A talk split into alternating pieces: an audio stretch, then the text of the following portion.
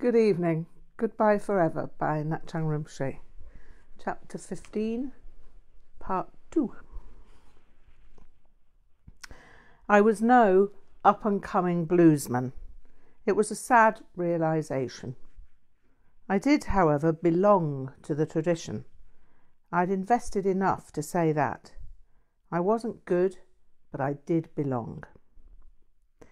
This wasn't a doleful thought, or even a state of sensible resignation. It was simply the recognition that most of life, if not all of it, was illusory. I could either buy into the illusion or see it for what it was. Sometimes illusion is joyous, sometimes it's tragic, and sometimes it's simply undesignated. I stared into the dark room for some uncharted time and realized after whatever time had passed that I was wide awake and thought free. Then, of course, I congratulated myself on being thought free, and the whole baleful blancmange of concept filled what had been a most welcome space of being. There was always something to learn, to be learned, either from formal meditation or from the meditation that simply happened by accident. It had been obvious to me for a few years that meditation wasn't merely what you did, it was what you could become at any moment when you weren't manically conceptualizing everything that registered with the senses. I realized then something that I had occasionally realized before that if I could actually give up all ambition, while simply jumping into whatever presented itself next, I'd be free. That was the thing to be free, to attain liberation. That's what the books conveyed, but sometimes I felt as if I was just along for the ride. Naturally, I wanted to catch a glimpse of the goal in terms of Vajrayana, but I knew that just as I wasn't a blues hero, I wasn't a Buddhist hero either. I was content to play blues as a Vajrayana Buddhist and to live my life from that perspective, whatever came along. Whether I was to be a musician or not was somehow not within my control. There was what I wanted to accomplish and what the world would allow me to accomplish. All I could do was dance with whatever occurred. And remember not to take myself too seriously as being whatever kind of something I might sporadically appear to be. Then I fell asleep. Then I woke suddenly from sleep wide awake, but immersed in a realm of light that burst into existence, presided over by Tara or whomever she might be. There was suddenly no problem with anything. I wordlessly knew that Steve and Ron were dead. I knew Lindy was gone forever. I knew everything I knew without formulating anything semantically. I was the mere awareness of everything I felt and had ever felt, but oppressed by nothing, identified by nothing. There was no sadness concerning anything, because I knew something incomprehensible that made sense of everything without any sense of sense making.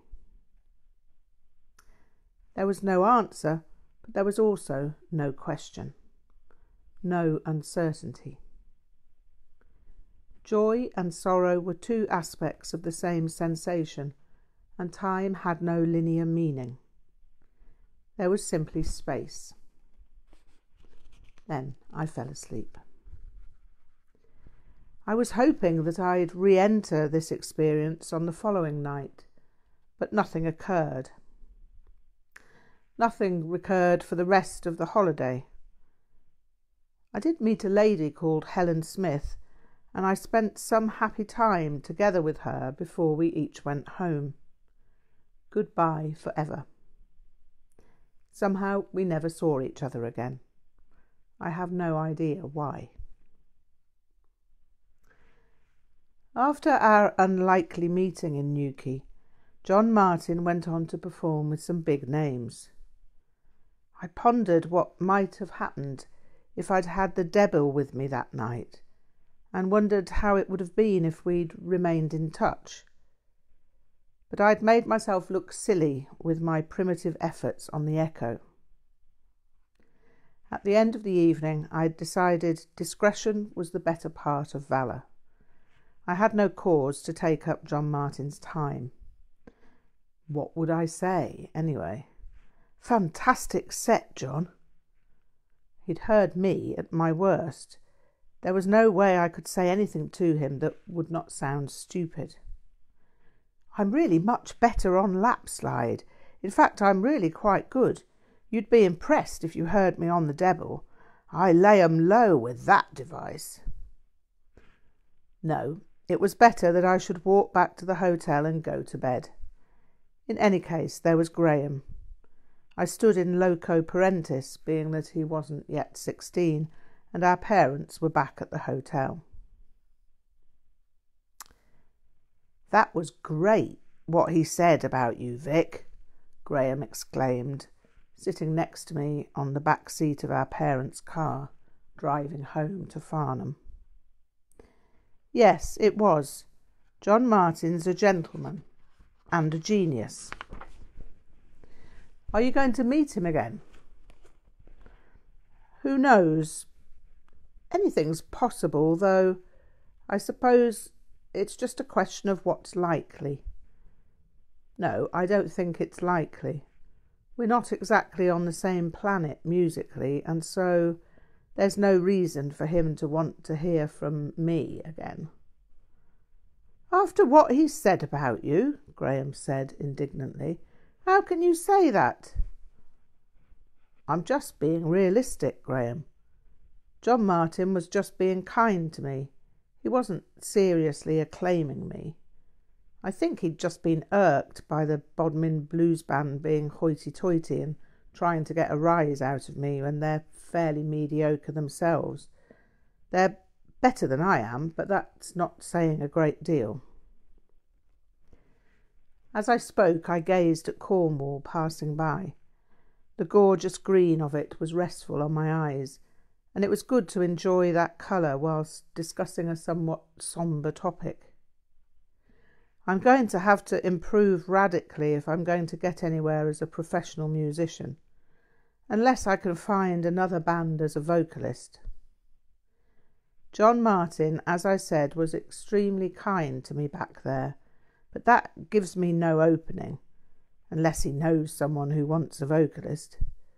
I wouldn't want to push it in any case. It it would be embarrassing, and I've got no interest in being an, an embarrassment. The family drove back to Farnham after a holiday I'd never forget. I had mixed feelings. A storm of polarized notions lashed my sense of who I was and where I was going. I sat staring out the window, trying to settle back to the preferable sense of being nobody, going nowhere. You're unusually quiet, Graham com- commented. Thinking, Graham. Thinking? he naturally inquired, and I replied, You know, I have no idea. There aren't any words to it. I'm just remembering things that have happened and seeing what sense there is when I put them all together. So far, well, I haven't got very far. Tell me where you've got then. Well, good things have happened. Successful pub gigs and a few clubs. Then there was the Farnham Folk and Blues Festival. I laughed. Tore the house down there. I wish I'd come along to that. So do I. I'd rather you had been there than at that grim performance I just gave. You sang Sitting on Top of the World really well, though. Yeah, well enough. I've sung it better though. I got thrown by that audience right at the start. I'm used to laying out some lunatic line and having the audience laugh, but when they just sat there like a load of lunch packed lemmings in a tepidarium, it kind of crimped me. I've never had that happen before. That Newquay audience was the adjectival end. They cheered you at the end, though. Yeah, I laughed. They did, but only because John Martyn gave gave 'em no alternative. They'd have cheered a kangaroo from Kalamazoo if he'd said, Up and coming blues player, Mr. Mephistopheles Marsupial. I mean, just think about it. I suppose so, but it must have been fierce meeting John Martyn, though. Yet that was brilliant, I smiled. He's something else. He's a genius like Ron in a way, and he's really got such an open hearted view of life. He was extremely kind and generous, but I'll need to develop my style and technique a lot before I risk contacting him. I wouldn't ask him to stake his reputation on me anywhere else. That would be the most pitiful behaviour. You could look up that bass player, you know, Gaslight something or other, Graham asked. Gazza Mitchell. Yeah, Gazza, that's right.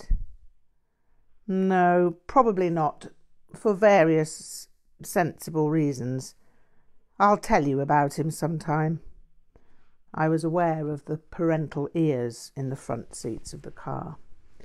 He's very, very far from being Steve on bass, anyhow. He's more than a hop and a skip in advance of me, but not anywhere near improvising as Steve did. And even if we did get together, we'd have sounded, I whispered, muddy. That's what Ron worried about when I first suggested the two bass lineup. You see, Steve had a thorough background in music theory, and Gazza's like me, he can't read a note. Steve and Ron could understand what Jack Bruce was playing in a technical sense, and that made all the difference between Savage Cabbage and the average belt it out blues come rock and roller band. You see, Steve and Ron played in counterpoint to each other, like the two hands of a piano piece, but somehow more than that. Have you ever listened to Bach? No, not really. I don't really go for classical that much. You only hear the popular classics, Graham, when Dad plays his favourites. But, I whispered, there's a lot more than Tchaikovsky's Swan Lake, you know. Like what? Graham asked. Well, Johann Sebastian Bach for a start, Dieterich Buxtehude, Luigi Boccherini, Georg Philipp Telemann, Domenico Scarlatti, Arcangelo Corelli, Antonio Vivaldi. You know, Ron used to say that if you played the two hands of any Bach piano piece on four saxophones with just a slight change of timing, you'd have modern jazz. I think people get put off Baroque music because of the people who tell you that it's real music and blues isn't. It makes people reject Bach and the other amazing Baroque composers, and that's a real pity. I know a lot about this because I sat in while Ron convinced Steve that he should be playing the Bach cello suites. He took a bit of convincing, but as soon as he did, his improvisation skills improved in leaps and bounds. You'll have to play some for me. I will. I've got the cello suites. I borrowed the album from Steve, and, well, it's one of those things that never got returned. I mentioned it to his mother when I went to the funeral, but she told me to keep it.